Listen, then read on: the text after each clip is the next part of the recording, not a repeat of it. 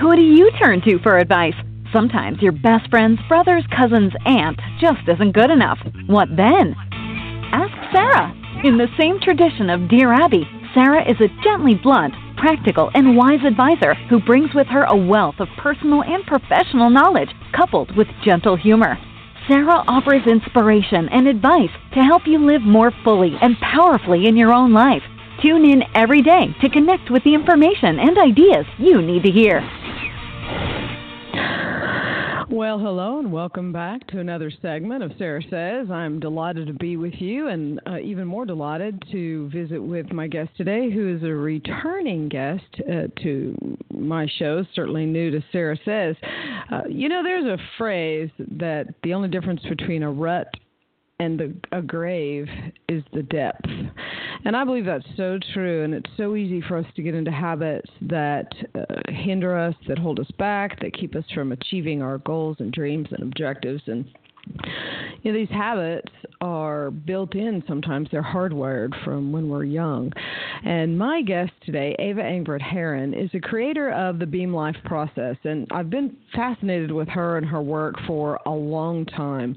And she uses body centered healing and recovery techniques.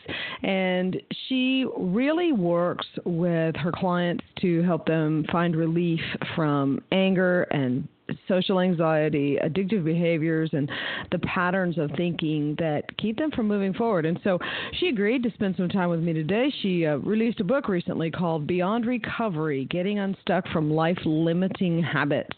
And so she um, uh, is joining me today. So if you would, uh, let's welcome her to the show. Eva, thank you so much for coming back to the show and visiting with me. Oh, Sarah, thank you so much for having me back. This is just exciting. it is for me too. If you would, I know I gave folks the mini synopsis of who you are, but if you'd spend a moment and just share with folks a little bit more about you and what brought you to the point where you really got into the um, uh, the work that you do.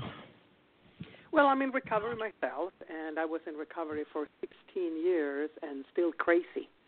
And it wasn't until I stumbled on the idea of body awareness what I found relief, and uh, I learned how to release quote unquote the craziness, all the anxiety and anger and so on uh, for myself, and I recognized that. Uh, wow, we have so much in our bodies that we just don't know. And unless we release it, it's really hard to change any kind of behavioral habits. You know, you uh, in this book, I have to tell you, I know as an author myself that you change titles. I loved. Uh, I understand, you know, the marketing aspect here, but I loved the thought concept between your original title, which is called uh, the Doom Loop, and in your book, uh, for those who will be listening and who should grab a copy of it on page seven, you have a picture of the Doom Loop, and you talk about that. And uh, you know, we do all feel crazy from time to time. As a matter of fact, I I felt a little crazy myself this morning. I mean, just life life. Life is complicated, and it's hard. Uh, on top of that, when we're struggling with, as you say, addictive behaviors or the kind of habits that hold us back. So, uh, let's talk first about addiction and recovery. And you know, you made a comment in an email exchange that we had where you said beyond recovery. Um, uh, is it's much more than just being clean and sober. Would you elaborate on that? Well, I mean, those 16 years I was clean and sober. I, I worked the steps. I belonged to several different 12 step programs. I, I desperately tried to heal, quote unquote, because I had two little kids that I was hurting by screaming and reacting constantly. And I was clean and sober. And uh, I, I uh, spoke to my therapist and why haven't you given me medication? I mean, my goodness, I'm screaming. It was just insanity all over. But I was clean and sober. I didn't drink. I didn't use any kind of mood altering drugs, and I was stir crazy.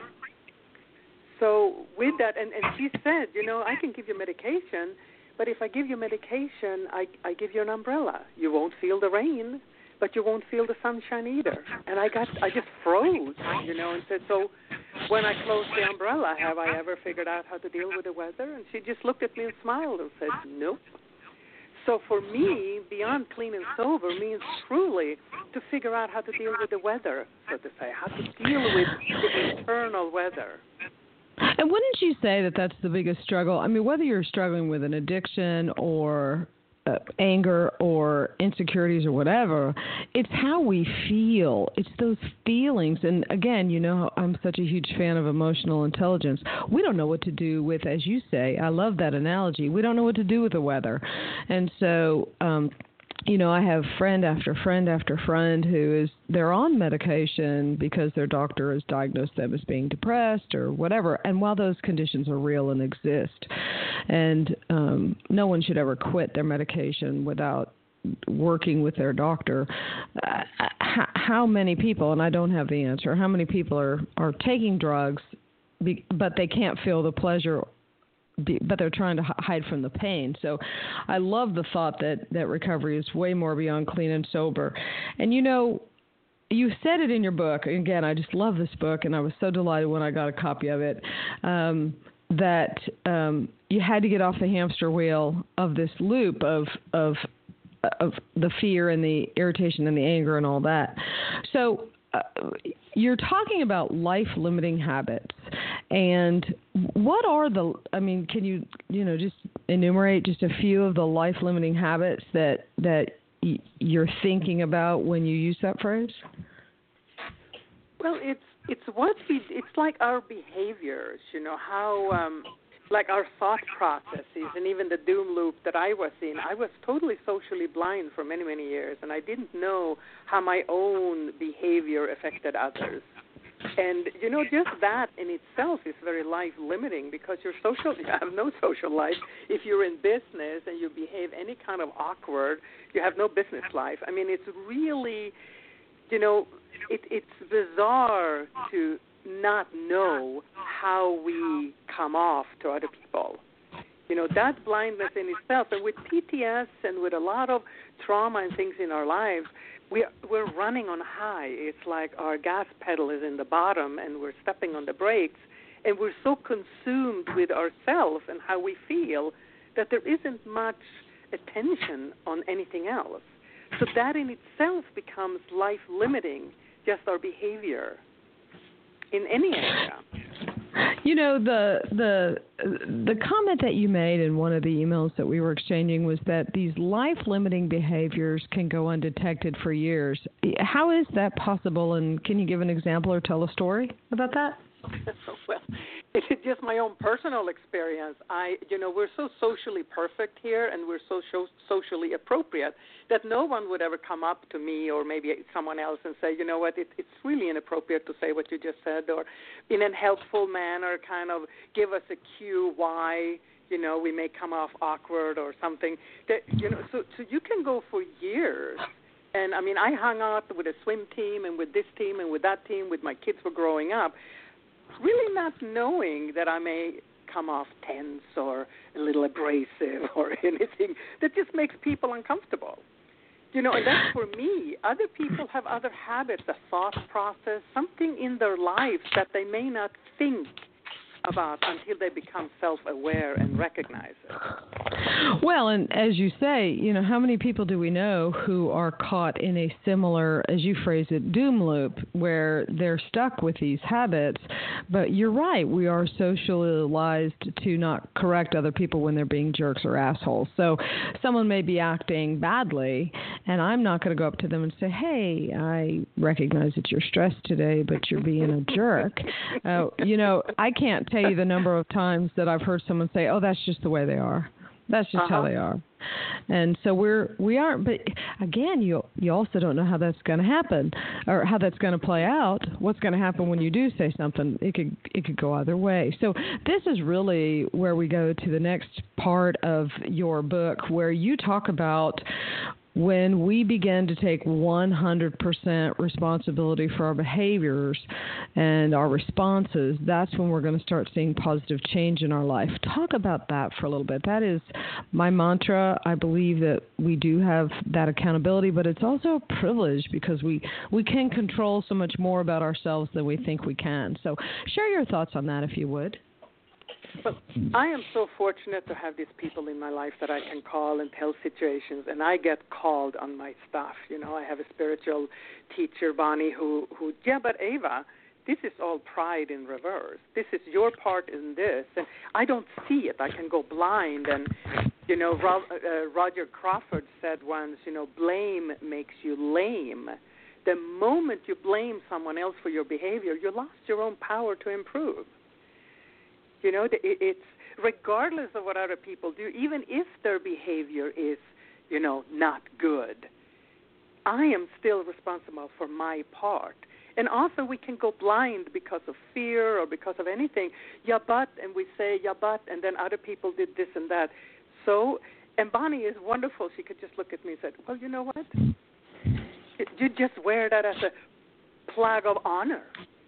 You know, like somehow you're you're a victim, and and I mean it hurts. It hurt my chest, but at the same time, I knew she was right. And well, and that's wonderful. No, that's one of the things in your book that I love is in the chapter five about A is for attitude. You have a. I'm I'm going to just read it because I I don't want to paraphrase it. You say it may feel awkward and even threatening to take responsibility for our moods and action with no one else to blame or focus on. We are constantly guided back to ourselves, and uh, you know that's uncomfortable. I think most people can't be alone with themselves for that very reason. And it hurts I mean, it hurts to constantly recognize that, oh shoot, I did it again. When am I ever going to stop, you know, saying this or doing this? And it physically hurts sometimes in my chest when I, you know, you can't go outside yourself and say, yeah, but she did or but he did. You have to just sit almost in a meditative place and say, ouch, and then own it. Yes. Yes and it is that pain. So, I mean, essentially, we're telling people you got to go through the fire. You know, I know my own personal journey. I had no idea what I was doing, but like you, you know, you try and find wise people who can guide you. But the journey from you know you're hidden under the umbrella of either bad habits or um, you know pharmaceuticals or or drugs or alcohol or food or sex or whatever your uh, medication is to dull the pain, at some point we have to face it. And you talk about. Um, not just in your book, but in the work that you do, that becoming aware of our body and how we're feeling physically is the vehicle, it's a path, it's a platform that everything else is based on. So, would you talk about that for a moment? Well, for me, that has been it. And uh, my clients, many of my clients have, you know, 15, 20 years of recovery, and, and they're just ready to go insane because they haven't yet connected with their body.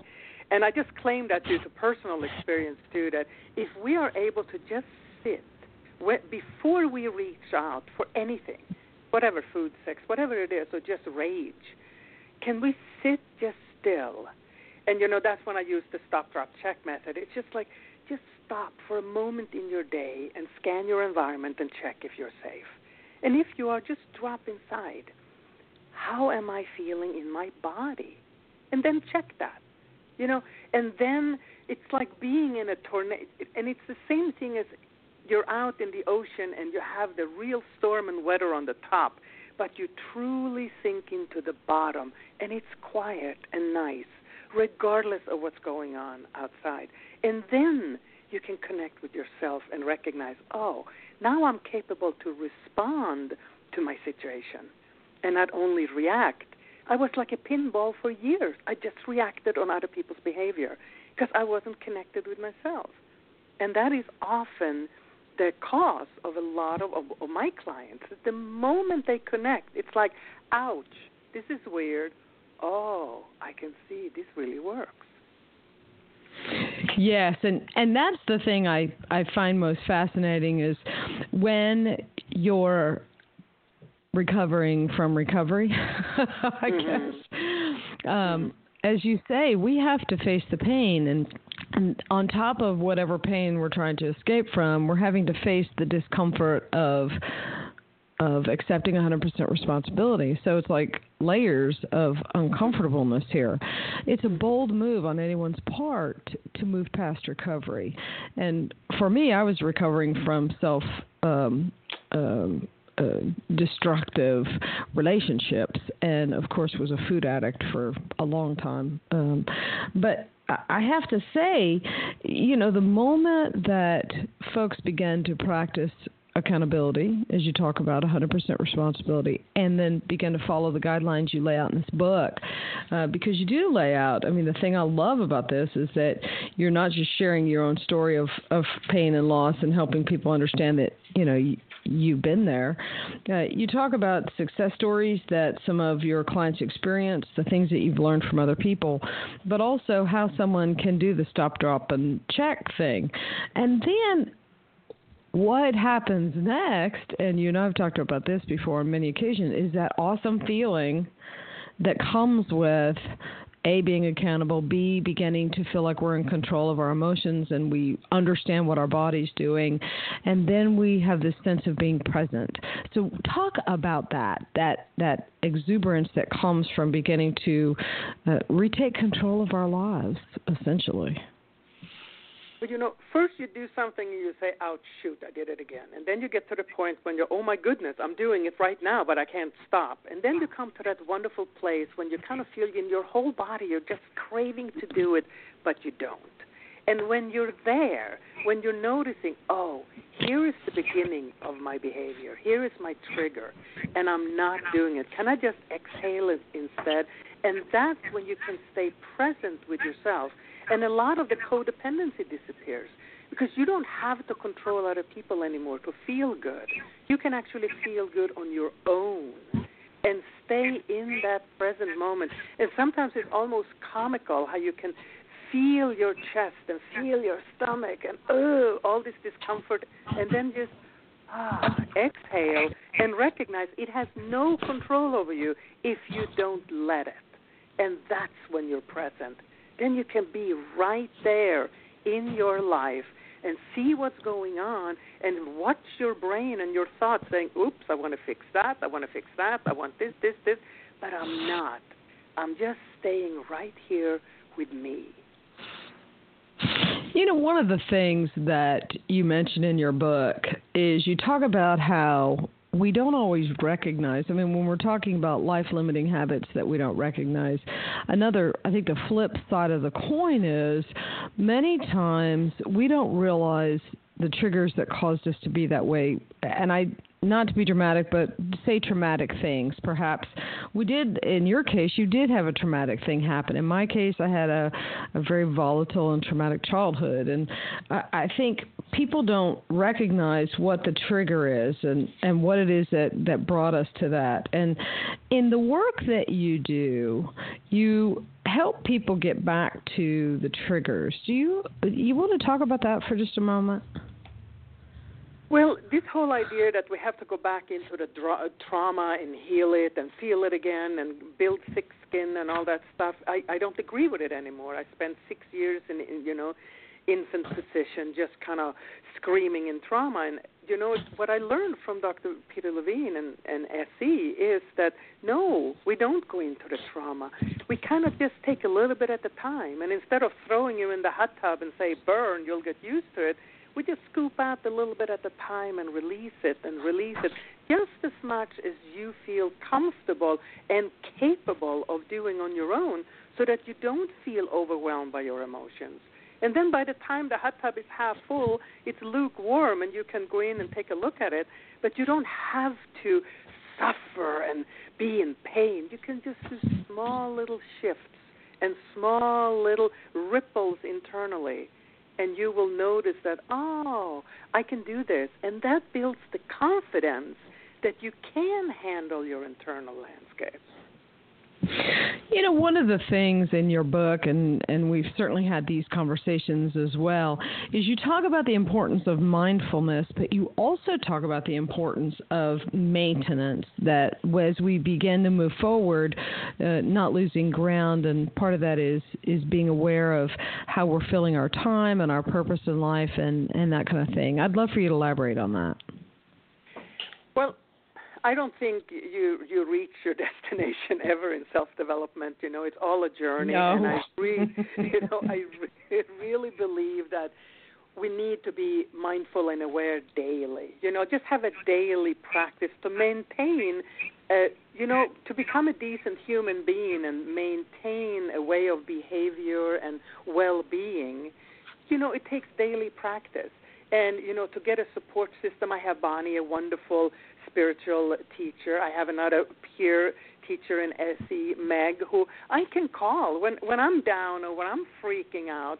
I can pick up the phone and check these people and say, where is my blind spot? What is it I'm not seeing? And just to maintain, because I truly believe that we move from plateau to plateau. So if I want to become more aware and more enlightened and more spiritual, or whatever it is I want to become, I have to maintain the level of consciousness I have now, and I have to try to strive to stay, you know, always willing to learn more. You know, as we talk about growth, I mean, certainly my personal growth journeys started in 1998, so we're looking at nearly 20 years, and I feel like I might be close to halfway where I want to be. I mean, you're right. I mean, you don't know what you don't know, and then when you know better, you you want to do better, and so as you become more aware and enlightened and attuned, so to speak.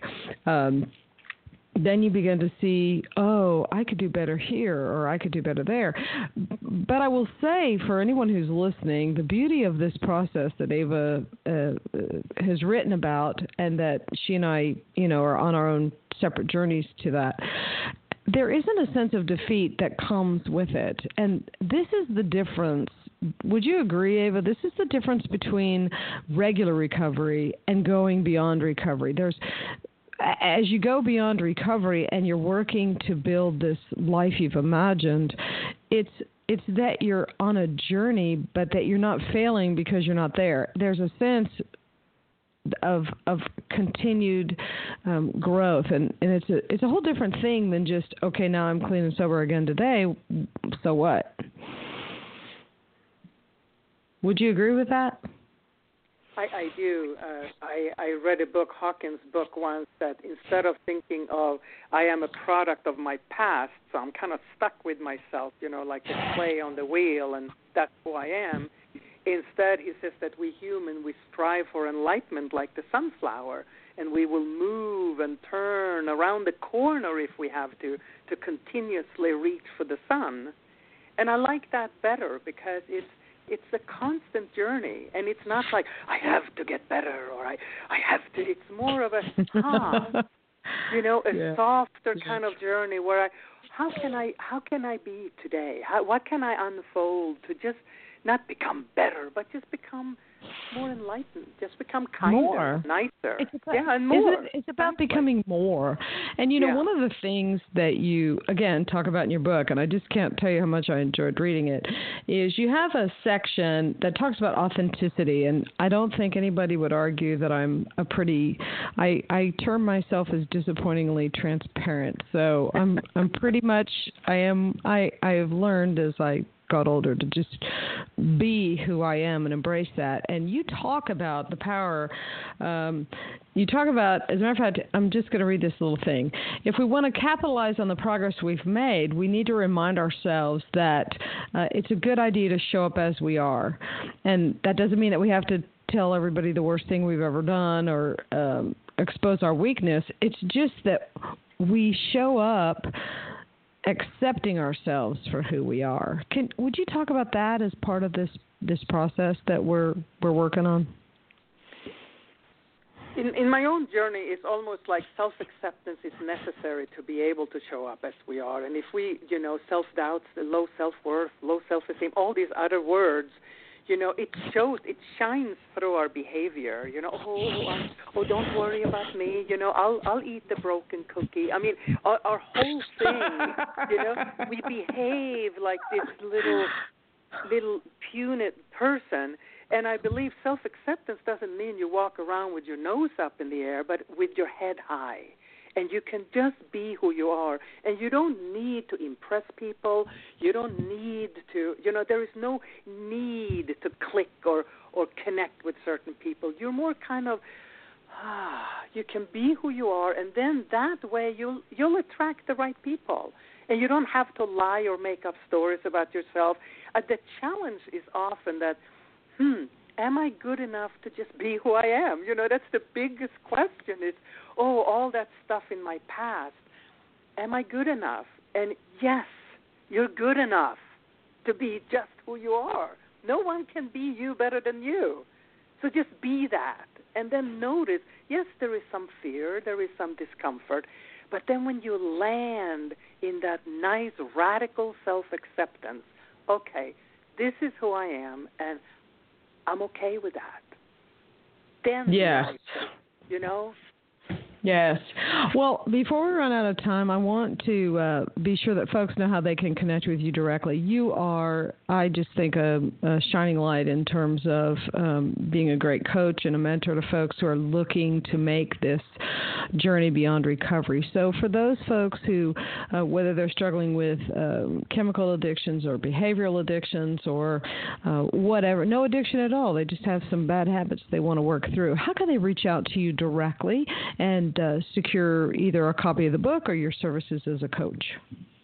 Well, directly, um, my number, my phone number is 510 825 7574. And please give me a call. My website is beamlifecoaching.com, and it's all connection on there. And my email is eva at beamlifecoaching.com. I would love to hear from you. Well, it's just such a pleasure. And as a reminder, folks, those links, if you're listening to this while you're driving or not near a pencil, the links to Eva's website is on the uh, Blog Talk Radio show page. And you can also connect with us on Facebook, where it is under uh, Sarah Z Says, S A R A H, Z is in zebra, says, S A Y S. And Beam Life Coaching is B E A M lifecoaching.com. Eva, what a delight. I can't tell you how much I appreciate you spending the last half hour with me, and I look forward to having you on the show again in the future. Sarah, thank you so much for having me on. I, I love talking with you, and um, I, I just love this. So thank you so much for having me back. It's my pleasure. And folks, we appreciate you tuning in. I uh, have folks like Eva on the show because I want you to be more powerful. I want you to have uh, the information and resources that you need to live your best life. And so, as part of giving you wise advice, I want to connect you with the folks who I think have given me wise advice as well. So, uh, again, want to remind you you can connect with Eva directly. You can email her at Eva, E V A at beamlifecoaching.com or you can uh, uh, visit her website. And until we get together again, my dear friends, I want to remind you that you have been zinced.